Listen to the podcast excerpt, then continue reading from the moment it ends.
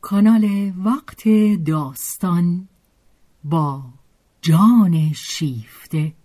همراه ما باشید.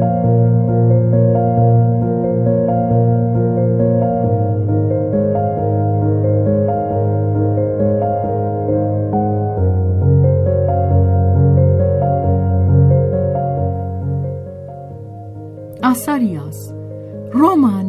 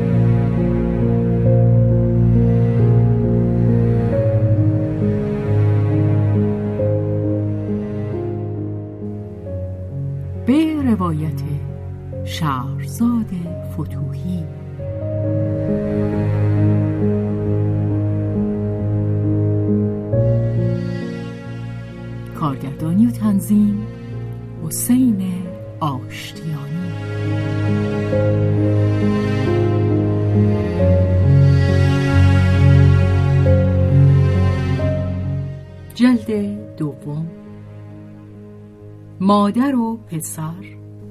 بخش چهارم.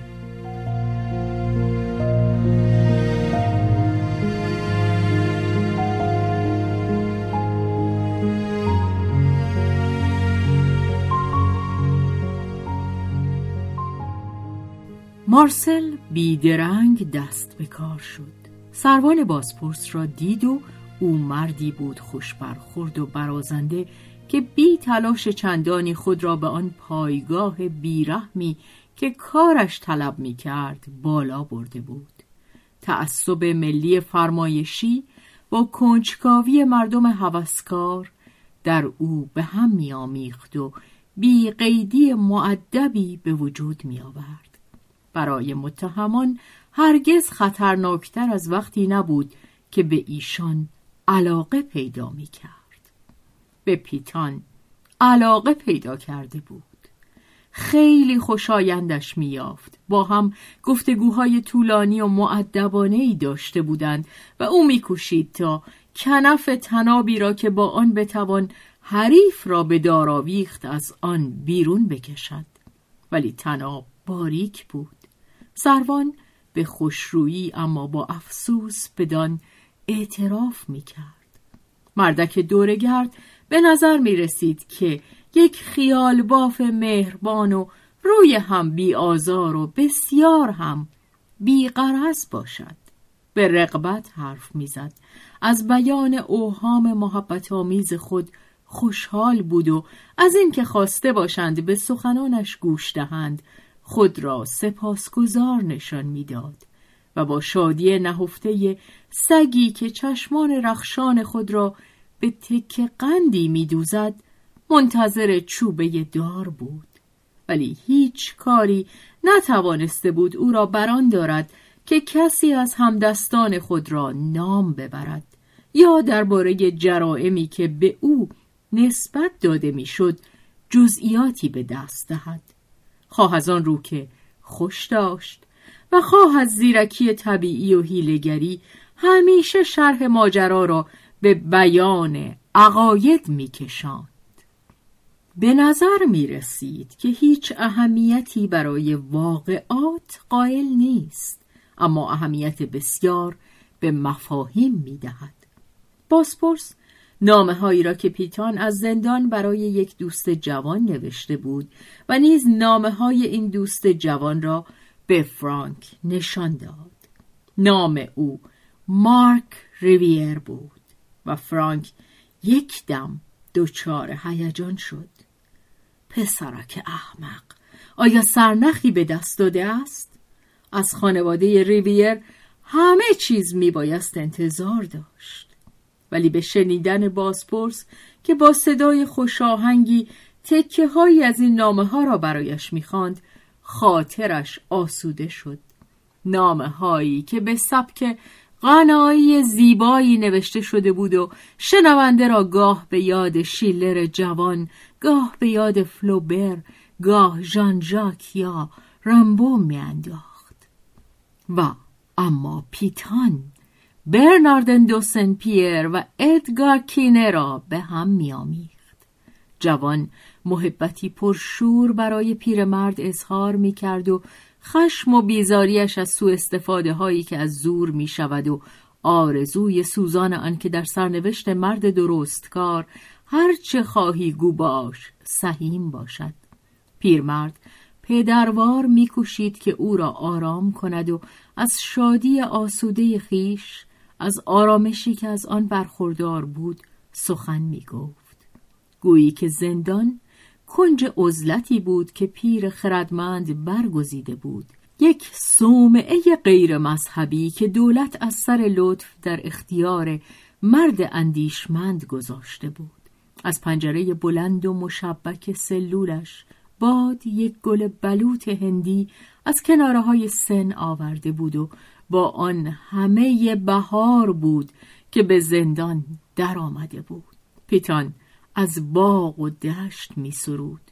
گل هم آنجا بود و به دقت میان صفحات نامه که بازپرس به دست داشت پهن شده بود و آن دو مرد پاریسی لبخندهایی از روی تمسخر مبادله کرده می‌گفتند مردک را هم میباید به سنجاق زد و در آلبوم گذاشت ولی نه مردک و نه آن نوجوان پرشور از کنه اندیشه خود چیزی را فاش نکرده بودند.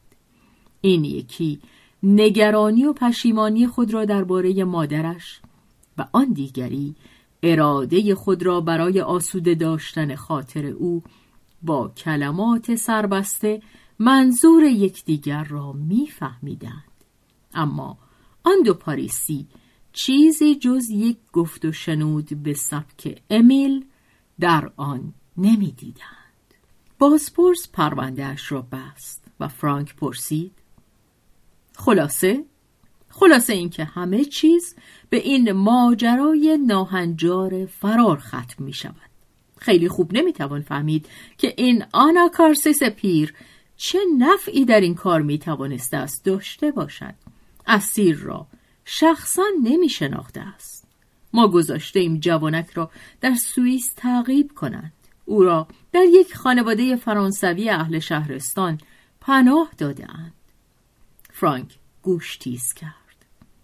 مردمی آبرومند که در هیچ چیزشان جای ایراد نیست. یک پسر زخمی جنگ مردهای دیگر خانواده مرده یا زنده همه در جبهه سه زن یک مادر یک دختر شوهر کرده و یک دایه که از بیمار پرستاری می کند می باید تصور کرد که میان جوانک خوشگل و آن دختر شوهردار یک داستان عشقی در کار بوده است.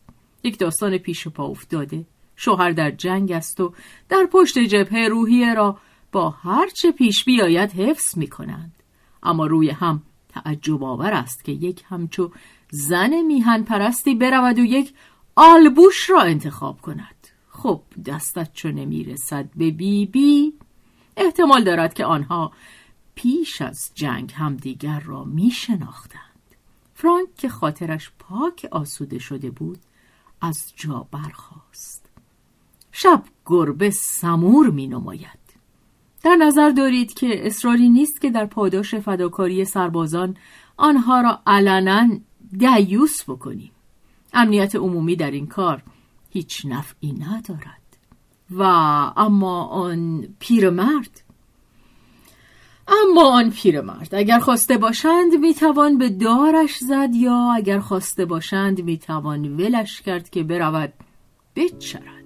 در این زمینه دلایل موافق و مخالف به یک اندازه است. دو کفه ترازو برابر همند.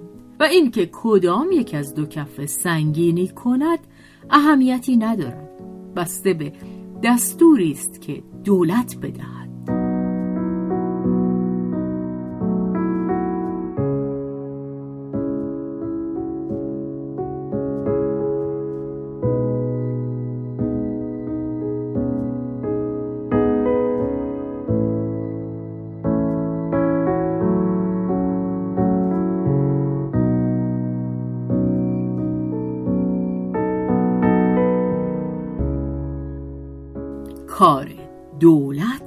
صلاحیت فرانک بود.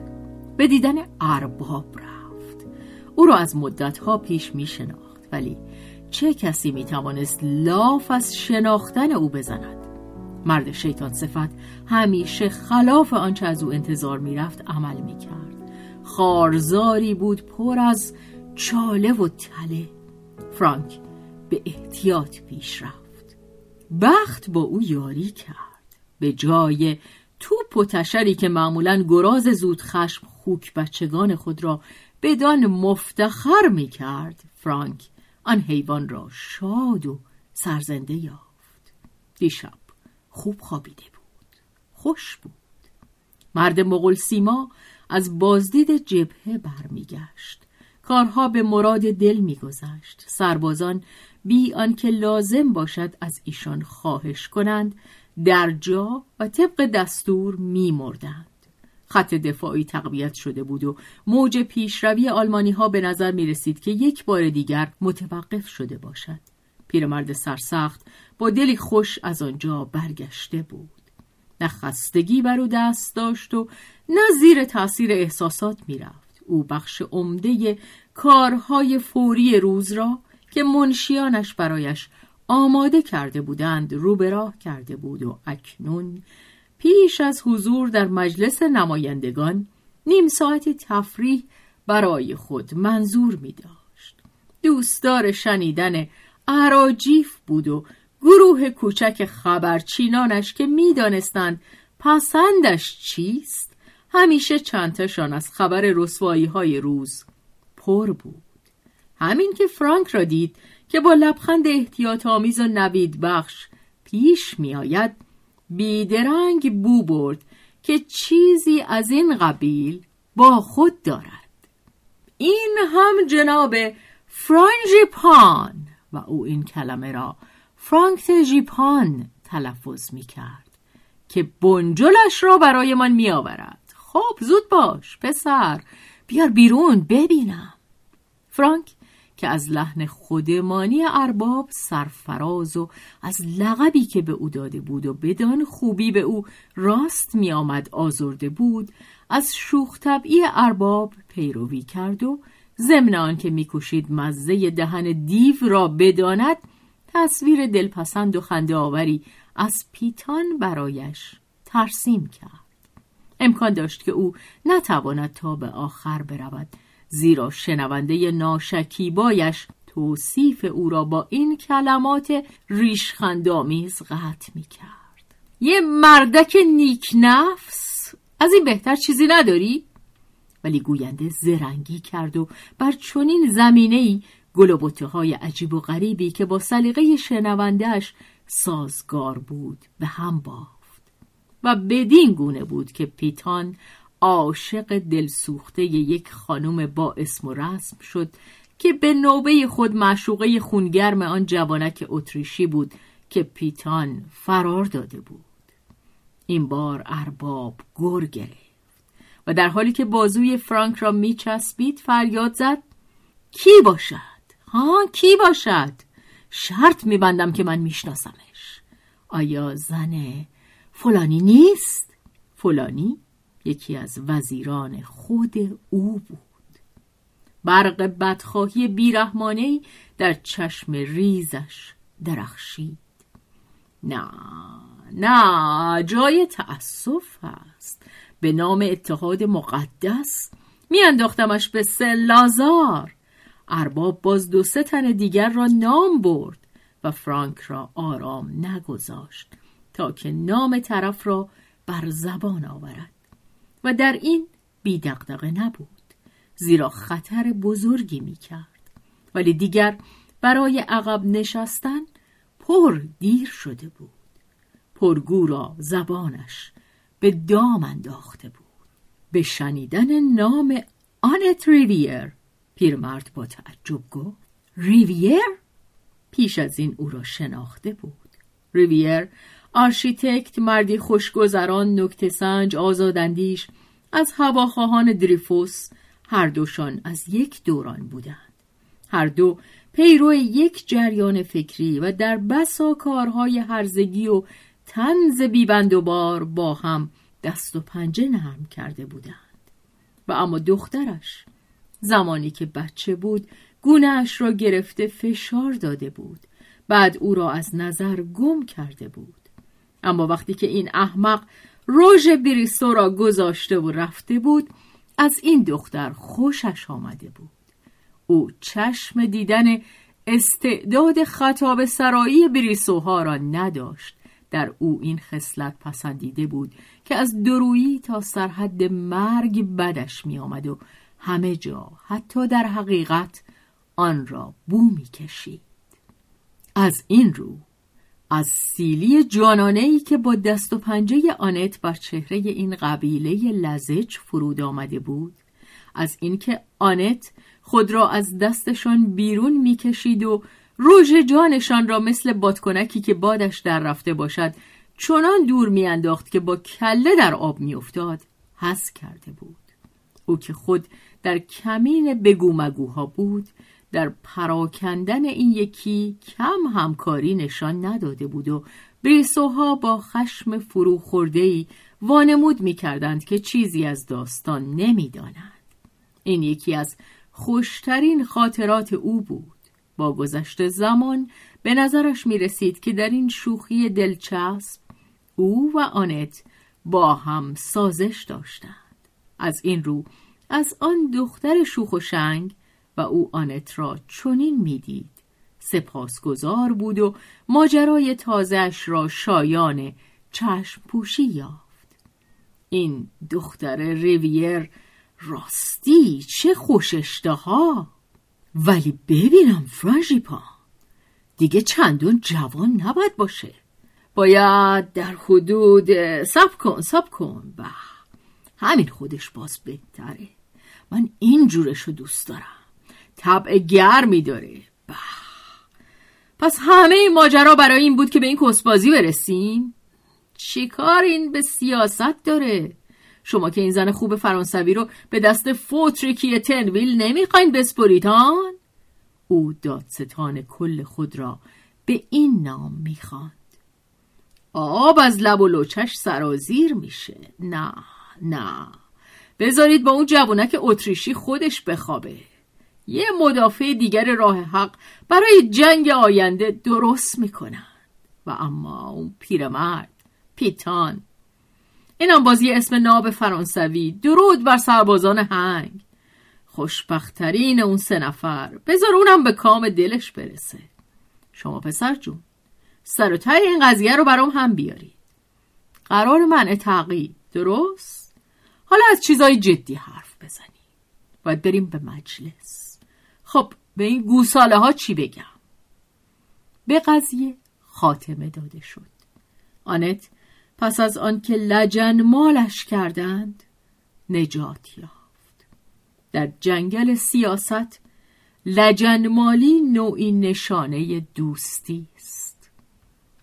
اما از خوشبختی آنت او چیزی از این ندانست. همینقدر فرانک در یک نامه کوتاه به اطلاعش رساند که کارها خوب پیش می رود. آنت بدین خورسند نشد. از بدگمانی که داشت با همه این احوال نامه برای بازپرس نوشته از او خواسته بود که برای ادای پاره توضیحات نزد او برود. بازپرس این درخواست را بعد به هنگام آزادی پیتان به او نشان داد. آنت پس از آنکه به خانه بازگشت دید که سیلوی خود را به شتاب به آنجا رسانده است. او را از اقدامات خیش مطلع ساخت. به شنیدن آن سیلوی هرچه به دهنش رسید به او گفت. از یک چنین دیوانگی از خود به در شده بود. آنت گذاشت که بگوید و سیلوی حال که کار گذشته بود و جز پذیرفتن آن چاره ای نبود ناگهان رشته این سخن را برید. خود را به گردن خواهرش انداخت و او را بوسید. در ته دلش دنیا را اگر به او می‌دادند نمی‌خواست که آنت به شیوه دیگری رفتار کرده باشد و چون می‌دانست که خودش امکان نداشت همچو کاری بکند غرورش در این بود که خواهر بزرگش چنین می‌کرد.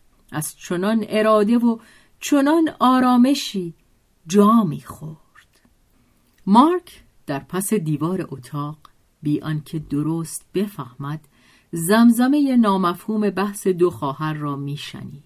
سیلوی گاه صدا را به پرخاش بلند می کرد و آنت به یک اشاره برانش می داشت که صدای خود را پایین بیاورد و آنگاه بوسه های پرشور بود و خاموشی.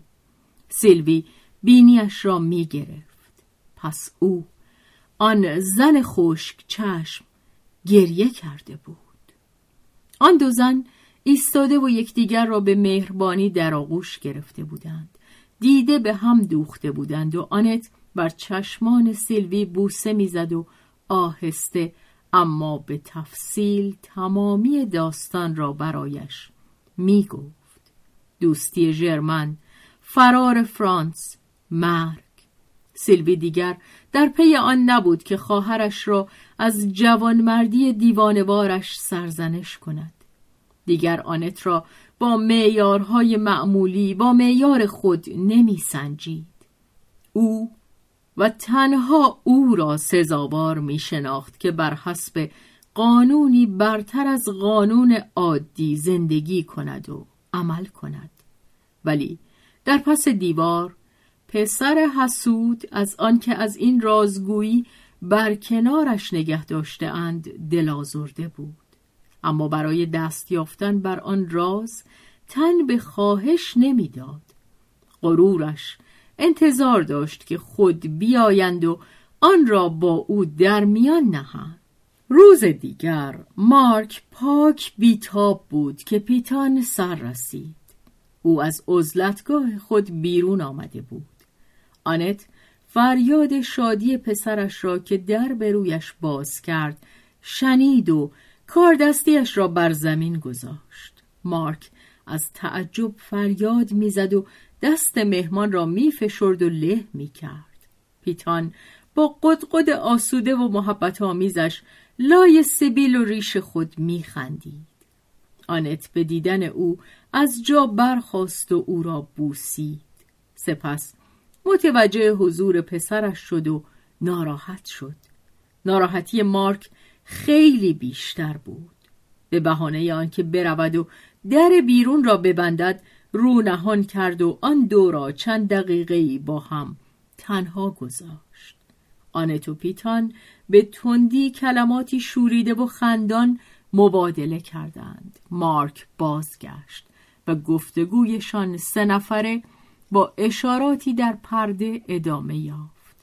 آنت خواست پیتان را برای نهار نگه دارد ولی او شتاب داشت که پاریس را زیر پا بگذارد. میبایست سری به رفقا بزند. مارک با او بیرون رفت. همچنان که با هم قدم می‌زدند مارک گفت پیتان من می‌دونم که تو برای خالم نامه نوشته ای آه و به همین ختم کرد. مارک آب دهانش را فرو داد. تو برای ما فداکاری کردی جوان مردی داشتی. کمتر از مادر تو. راستی؟ با چه خطری مادرم روبرو بوده؟ مگه هیچ چیز به تو نگفت؟ نه. در این صورت نباید بخوایی که به جای او من اون رو به تو بگم. خب نه. مارک رنجیده بود.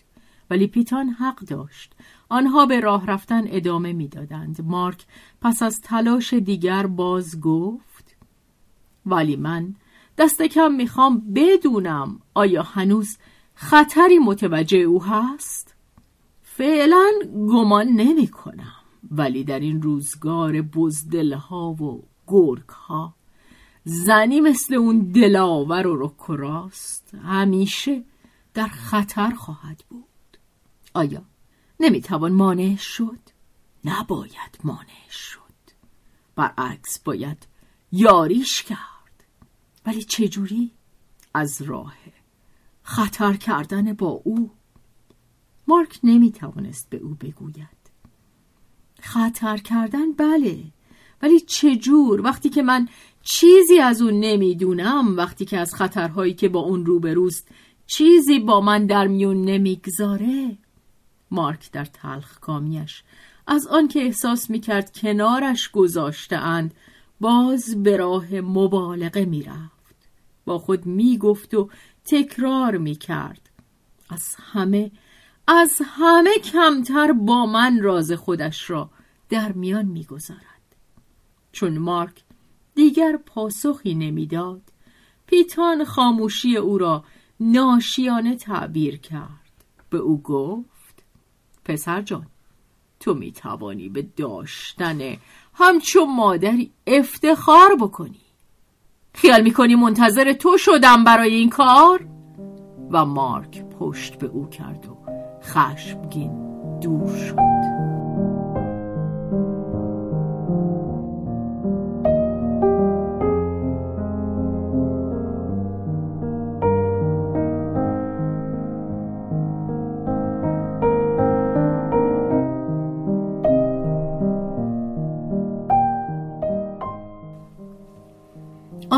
که بار سنگینی از دوش او برداشته شده بود زندگی آسوده و گوشگیرانه خود را در خانه از سر گرفته بود. جنگ که همچنان ادامه داشت و استراب جانها گویی که در او اثری به جا نمیگذاشت. او در خطرهاشان سهیم بود اما وظیفه نداشت که در اندیشه هاشان سهیم باشد. چیزهایی داشت که خود را بدان مشغول دارد. نگاه سیلوی که در قیاب او مراقب زندگی مارک بود هر قدر هم که دقیق بوده باشد باز فراوان جزئیات کوچک بسیار مهم هست که چشم مادر آماده دیدن آن در همه چیزهایی است که به فرزندش مربوط می شود آراستگی ظاهر او آسایش او. آنت زیر جامعه ها و لباس های او را یک یک بازدید می کرد و اگر به کمبودی برمیخورد که از نظر ورزیده سیلوی پنهان مانده باشد شادی شیطنت آمیزی به او دست می‌داد. همچنین برای رفت رو به آپارتمان که دو سال یگان ساکنانش بیدها بودند کار بسیار داشت. سیلوی او را همیشه سرگرم دوختن و جابجا کردن میافت.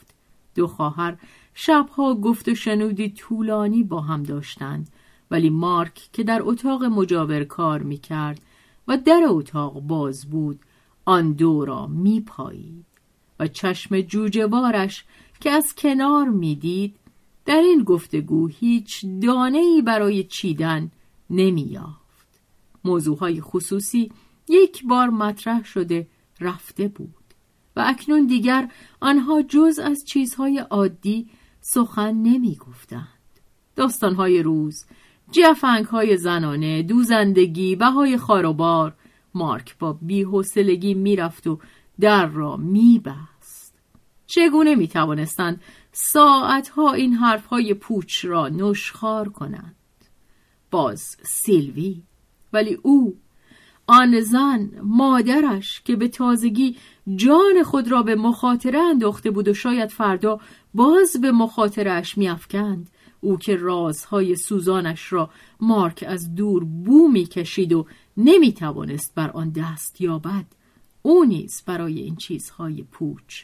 بهای نان و جیر بندی کره و شکر همانقدر شور نشان می‌داد که برای آن جهان نهفته. جهانی که آنت نیمه کار از او پنهان می داشت. زیرا غیرت مارک روشنایی را در قلب چراغ می‌دید چیزی که شاید خود آنت نمی‌دید ولی خواه آنت خاموش میماند و خواه سخن می‌گفت به خاموشی از آن فروغ روشنی می‌گرفت چراغ بی هم همه میسوخت در روشنایی روز کسی متوجه آن نمی‌شد. ولی مارک آن جر شاهین زیر پوشش مرمر به آن فروغ گنگ چشم دوخته بود. این از کجا می آید و برای کیست؟ جان دیگری جانی شبانه این فانوس شبتاب را در سبزه ها می‌دید و به سویش پرسه زنان کشیده می‌شد. اورسول برناردن که آنت در پلکان به او برخورده بود و بی توجه میگذشت با کمرویی او را نگه داشت و به نرمی دست بر بازویش نهاد و زمزمه کرد. خانم ببخشید. اجازه می‌دید که من یک بار نزدتون بیام و با شما حرف بزنم. آنت سخت متعجب شد.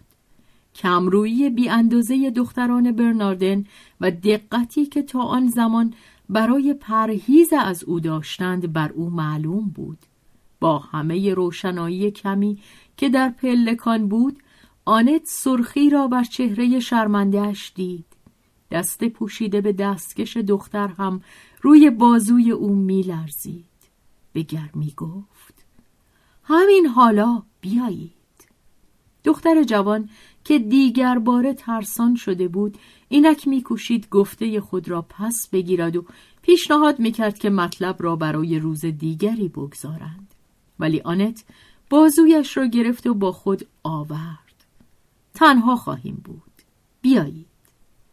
در اتاق آنت اورسول برناردن نفس بند آمده راست و بی حرکت ایستاده بود. آیا تند بالا اومدیم ببخشید. همیشه من فراموش می‌کنم. وقتی که بالا میام میدوم. دو پله یکی می‌کنم. بنشینید. نه اینجا این گوشه پشت پنجره بهتر خواهید بود. نفس تازه کنید. برای حرف زدن عجله نداشته باشید. چه نفسی می‌زنید. آنت لبخند زنان دختر جوان را نگاه می‌کرد و میکوشید تا او را که ناراحت و راست و لبریز از هیجان نشسته بود و سینهش پارچه تنگ پیراهن را به سنگینی بالا می آورد مطمئن کند. برای نخستین بار آنت می توانست این روی و این پیکر روستایی را که از خانه نشینی برجوهایی در فشار مانده بود بررسی کند. خطوط چهره خالی از زرافت و برجستگی های اندام گویی له شده بود. ولی در زندگی روستا در فعالیت عادی یک خانه کشاورزی میبایست دیدش که حیوانات اهلی و کودکانش او را در میان گرفتند و با آنها شاد و سرگرم است. آن وقت این چهره ساده جوان تندرست و خندان و پرکار در تابش آفتاب عرق گرم بر پیشانی و گونه ها نشسته غرق روشنایی یک روز تابستان می توانست برای خود لطفی داشته باشد. ولی اینجا در بروی خنده و آفتاب بسته شده بود. خون واپس رفته بود و همین بینی پخش مانده بود. با این لبهای کلفت و این پیکر سنگین لنفاوی و منقبض گشته که جرأت جنبیدن نداشت و از نفس کشیدن میترسید. آنت چون دیدش که نمی‌تواند تصمیم به گفتن بگیرد برای آنکه مجالش دهد تا بر خود مسلط شود. چند پرسش دوستانه از او کرد. اورسل به دشواری جواب می‌داد. دست پاچه می‌شد. واژه ها را از یاد می برد اندیشش جای دیگر بود. دلش می‌خواست مطلب دیگری پیش بکشد. ولی از اندیشه سخن گفتن در آن باره وحشت می‌کرد. در رنج بود. دیگر جز یک آرزو نداشت. خدایا چجور از اینجا در بروم؟ از جا برخواست خانم التماس می‌کنم. بگذارید من برم. نمی‌دونم چمه. از اینکه شما رو متوقف کردم عذر می‌خوام. آنت خنده کنان دستهای او را گرفت. راحت باشید. هر چی می‌خواید به خودتون مجال بدید. مگه از من میترسید؟ نه نه خانم ببخشید. می‌خوام برم. نمی‌تونم حرف بزنم. امروز نمی‌تونم.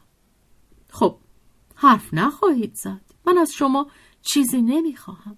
همینقدر باز چند دقیقه باشید.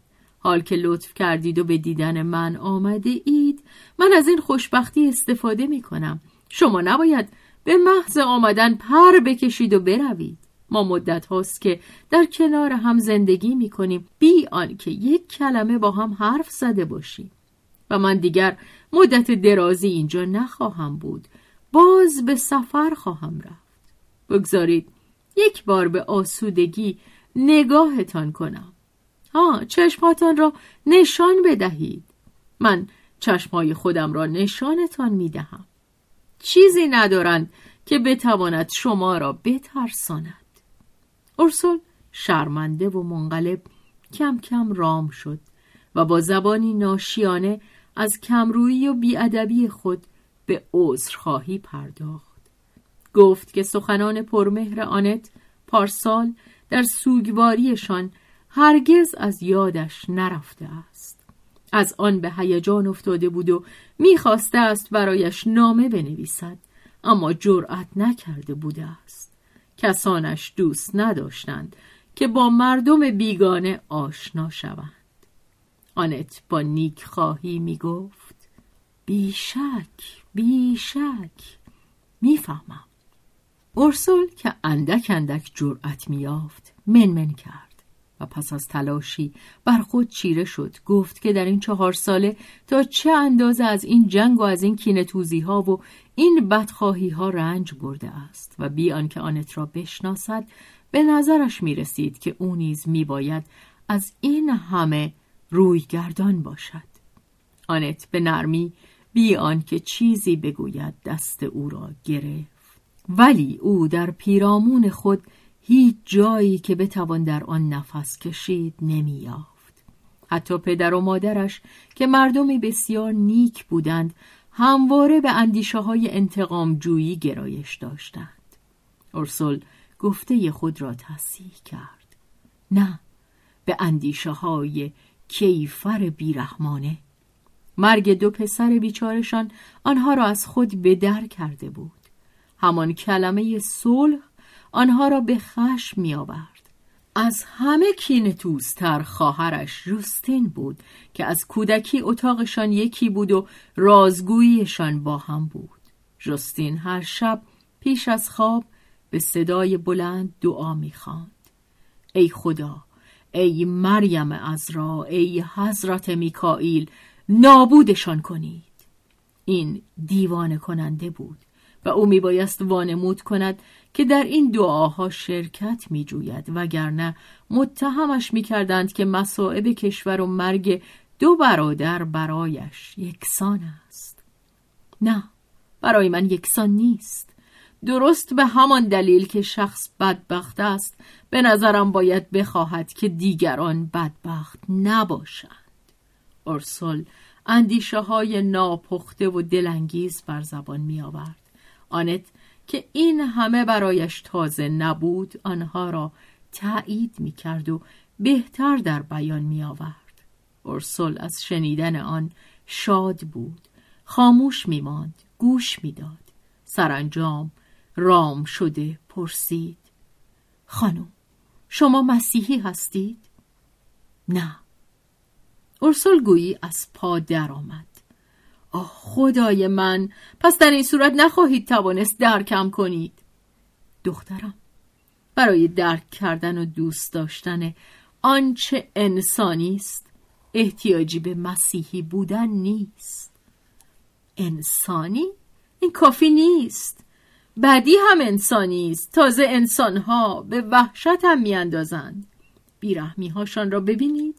این کارهای نفرت انگیزشان. هیچ چیز جز خون مسیح نمی‌تواند شفاعتش بکند. یا خون خود ما خون هر کسی از زن و مرد که خودش را فدای دیگران می کند در صورتی که به نام مسیح باشد. نام چه اهمیتی دارد؟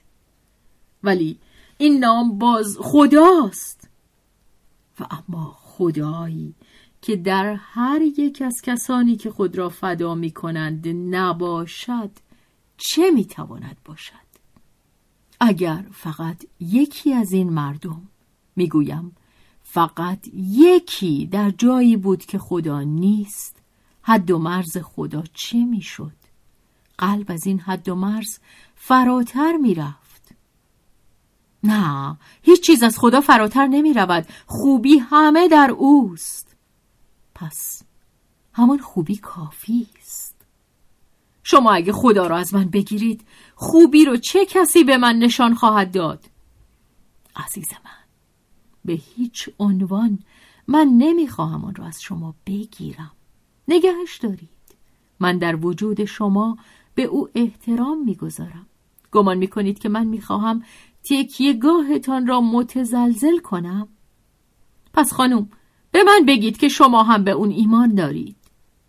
دختر جان من به آنچه نمی‌دانم نمی‌توانم بگویم که ایمان دارم. شما که دلتان نمی‌خواهد من دروغ بگویم. نه خانم ولی ایمان داشته باشید خواهش می‌کنم. آنت به مهربانی لبخند زد. من دخترم عمل می‌کنم. احتیاج به ایمان ندارم. عمل کردن ایمان داشتنه. شاید این شیوه ایمان داشتن منه. عمل اگه نور مسیح بر اون نتابه همیشه در خطر اون هست که یا خطا باشه یا جنایت. به نظرتون در این چهار ساله مسیح کافی بوده است تا کسانی را که به او ایمان دارند از خطا و جنایت باز دارد. خانوم این را به من نگید. خودم خوب می‌دونم. مسیحی حقیقی خیلی کمه و این بیش از همه دل رو به درد میاره. من در میون همه آشنایانم دو تن بیشتر نمی‌شناسم. همشان دلم را خون می‌کنند مرا می‌کشند. در من درد است و وحشت. من از این زندگی وحشت دارم. از این مردم وحشت دارم. دلم می‌خواد گناهانشون رو جبران کنم. دیگه میونشون نمی‌تونم بمونم. من نمی‌تونم مثل شما عمل کنم. هر گونه عملی مرا میترسونه. من برای زندگی تو این دنیا ساخته نشدم. می‌خوام برم. میرم توی سومه کارملیت ها عزلت اختیار می‌کنم. پدرم اجازه میده. مادرم اشک میریزه و خواهرم سرزنشم می‌کنه. ولی من دیگه نمی‌تونم پیش کسانم بمونم. به نظرم می‌رسه که اونها هر دم خداوند ما ایثار و آزار میدن. خدایا این چی بود که گفتم؟ باورم نکنید خانم اونها خوبن. من دوستشون دارم.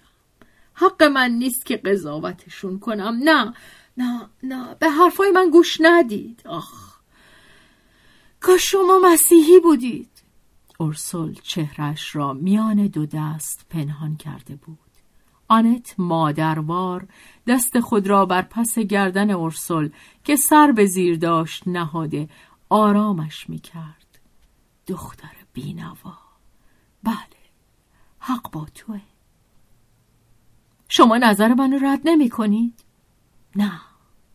کار درستی می کنم که میرم؟ شاید. شاید این براتون بهتر باشه. و شما از اینکه من به جای دست دادن به عمل مثل شما میرم و گوشه نشینی اختیار می‌کنم سرزنشم نمی کنید این هم باز عمل کردنه. هر کسی عمل خودش. من از کسانی نیستم که منکر آنند که دعا کردن عمل کردن است. خوب است که برخی از جانها آتش مقدس مراقبه را که با جوی خون دریچه های ترعه میان خدای جاوید ما را باز نگه می دارد روشن نگه دارند. شما دخترم ما را که برای شما عمل می کنیم دعا کنید. شاید که ما آن کور داستان باشیم و شما زمینگیر. ارسل از سر حق شناسی خم می شد که دستهای آنت را ببوسد. آنت او را در آغوش گرفت. او را تا در آپارتمان مشایعت کرد. ارسل آه می‌کشید. آخ چرا؟ چرا شما مسیحی نیستید؟ ولی در آستانه در گفت مسیحی هستید. آنت لبخند زنان گفت فکر نمی کنم ارسل با چشمانی درخشان گفت خدا کسانی را که خود می‌خواهد انتخاب می کند از شما نمی‌پرسند که خودتان چه می‌خواهید. آنت از هنگام عزیمت خود نامه ای از فرانس دریافت نکرده بود. این بر او ناگوار می آمد اما تعجبی نمی کرد فرانس را به همین باز می شناخت کودک بزرگ سال قهر کرده بود. می‌خواست آنت را تنبیه کند. برایش خاموشی بهترین سلاح بود تا از آنت انتقام بگیرد شاید مجبورش کند که زودتر برگردد آنت از این تدبیر تفریح می‌کرد و زرنگی در برابر زرنگی وانمود می‌کرد که متوجه نمی شود. خود هر هفته یک نامه برایش می نوشت. به سبکی آرمیده مهربان بانشات بی آنکه هیچ تغییری در نقشه های خود بدهد. دلش می‌خواست که باز فرانس را ببیند.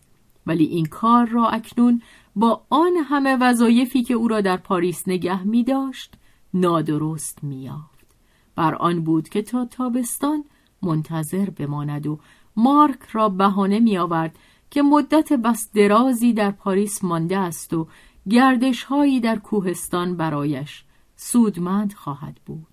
ولی انتظار بیش از آنچه دلش می‌خواست بر او سنگینی می‌کرد. چهار رومین هفته پس از بازگشتش به پاریس تا نیمه سپری شده بود که نامه ای از فرانس رسید. ها سرانجام. آنت با لبخند در به روی خود بست تا نامه را بخواند. چه سرزنش ها و چه خشمی بر سرش خواهد بارید. فرانس اما هیچ او را سرزنش نمی کرد. هیچ خشمی نداشت. کاملا آرام و خوش برخورد و معدب بود. تندرست بود. تشویقش می‌کرد که در پاریس بماند. تا زمانی که فرانس نامه ننوشته بود آنت نگران نبود.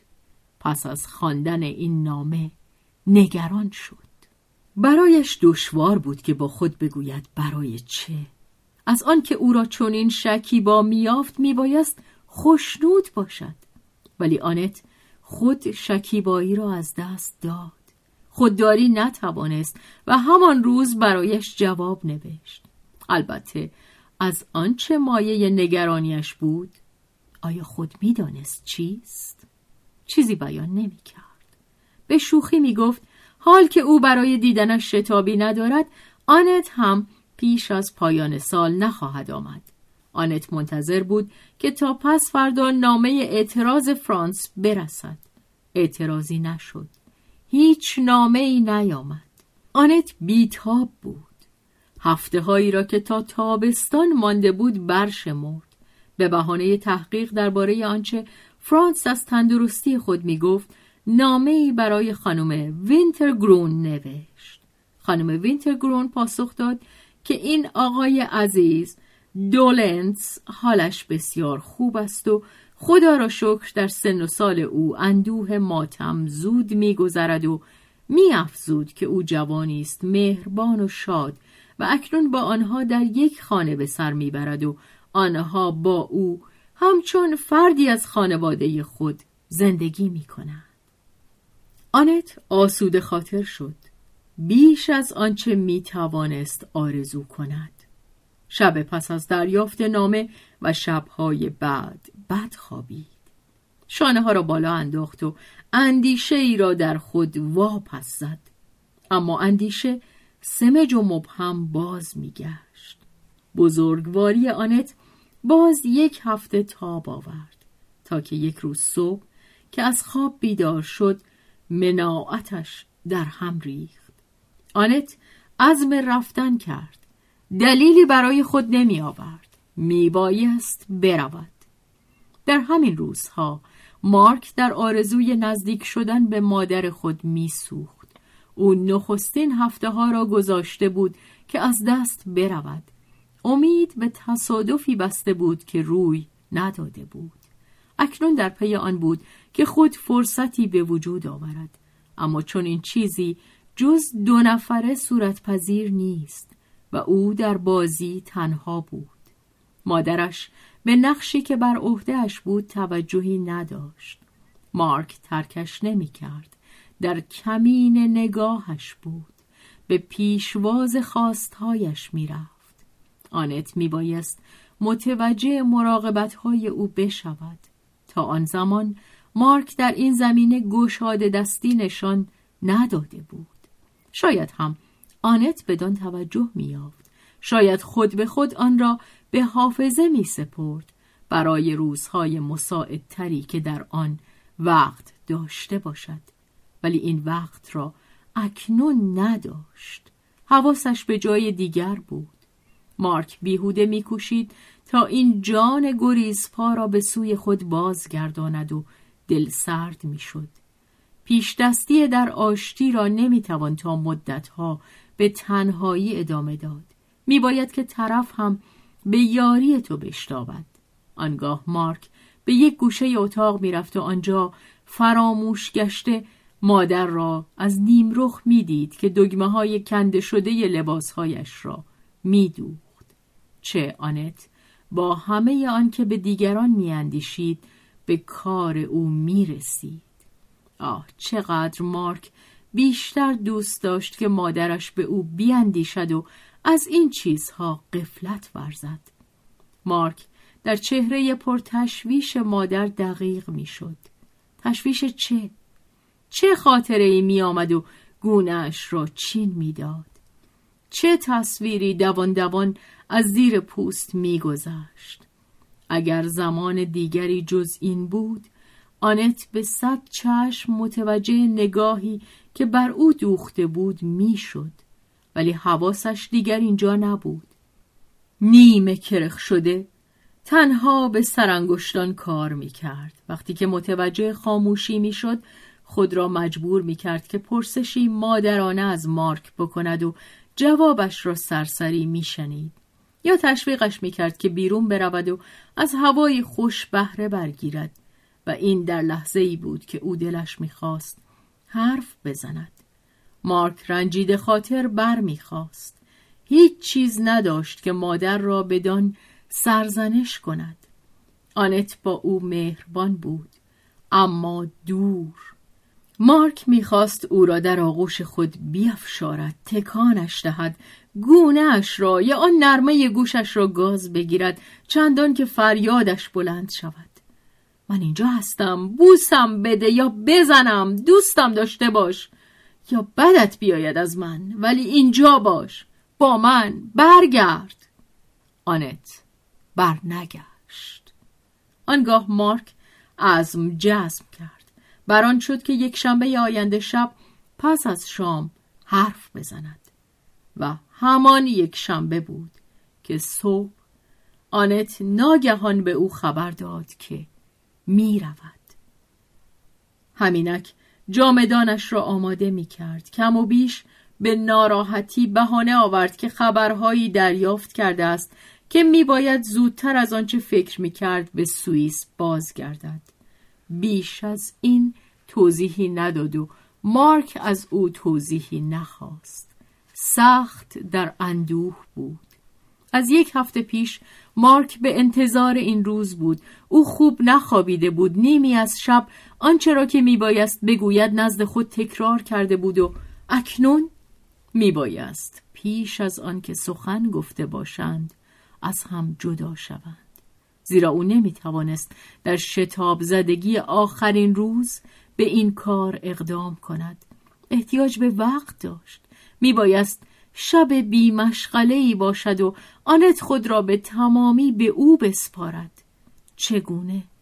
با چه نگاه بیتوجهی که از پی اقربه روان است و به سوی ساعت حرکت می دود مادرش می توانست به او گوش فرادهد مارک چنان عادت به سرکوب احساسات خود داشت که خبر حرکت مادر را با آنکه مایه حیرتش شد بی کمترین نشانه تعجب پذیره شد. به خاموشی آنت را در چیدن وسایل سفرش یاری کرد. فقط در آخرین دقیقه بود که به اندازه کافی از صدای خود مطمئن شد و توانست به لحنی فارغ بگوید تو که وعده داده بودی تا تعطیلات باشی. سه ماه از من کش رفتی. اندیشه ای که او با کینه در دل تکرار می کرد آنت فریب او را خورد. در این گفته جز یک تعارف معدبانه ندید که خانواده به هنگام خداحافظی وقتی که مطمئن هستند که تو خواهی رفت می‌گویند. آخر باش اینجا. و او بر همان لحن شوخی دوستانه جواب داد نه این سه ماه را من به تو هدیه می کنم مارک از بیانصافی او رنجید ولی پاسخ نداد. اکنون چه فایده داشت؟ هرچه باشد آنت چیزی می گفت که شش ماه پیش خود مارک می اندیشید. او چگونه می توانست بداند که از آن هنگام تا کنون مارک عوض شده است؟ آنت بعدها قیافه جدی او را که در برابر در واگن ایستاده نگاهش می کرد به یاد آورد. سیلوی هم آنجا بود و یک دم از گفتن باز نمی ایستاد. آنت به او پاسخ می‌داد و همچنان که با خواهرش گفتگو می کرد پسرش را می‌دید که بی حرکت و خاموش ایستاده چشم به او دوخته است و این نگاه را آنت با خود برد. آنگاه که قطار در شب فرو رفت و هیئت آن دو که تنها یکیشان دست تکان می‌داد در دور دست محو شد. مارک به همراه خالش بازگشت. سیلوی بلند میاندیشید و در حضور او مراقب گفته خود نبود. عادت داشت که با او همچون مردی رفتار کند. کمی هم بیش از آنچه باید. هی دوست من ما دیگه براش به حساب نمیایم فکر کس دیگه ای تو سرشه. دل دیوونه ای داره مارک از شنیدن گفته سیلوی رنج می برد. به یک کلمه تند رشته سخن را برید. حق اوست. اکنون او داستان اسیر را از زبان سیلوی می‌دانست می‌دانست که سیلوی مانند دیگران عشق را به این ماجرا در هم میآمیزد ولی از میان همهشان او تنها کسی بود که بدان باور نمی کرد. او تنها کسی بود که یقین داشت که مادرش از انگیزه والاتری پیروی کرده است و تنز سیلوی را اهانتی می شمرد چنان که گویی به زن امپراتور گمان بد برده است. ولی به جای بحث در این باره آماده بود حق را به مادرش بدهد. هر کار هم که کرده باشد حق اوست. ما دیگر برایش به حساب نمیاییم تقصیر از من است. تو را از دست دادم گناه از من است. ولی کسی که به گناه اعتراف می کند برای آن است که پس از آن سر بلند کند و بگوید آنچه را که من از دست داده ام دیر یا زود به رقبت یا به زور باز پس خواهم گرفت.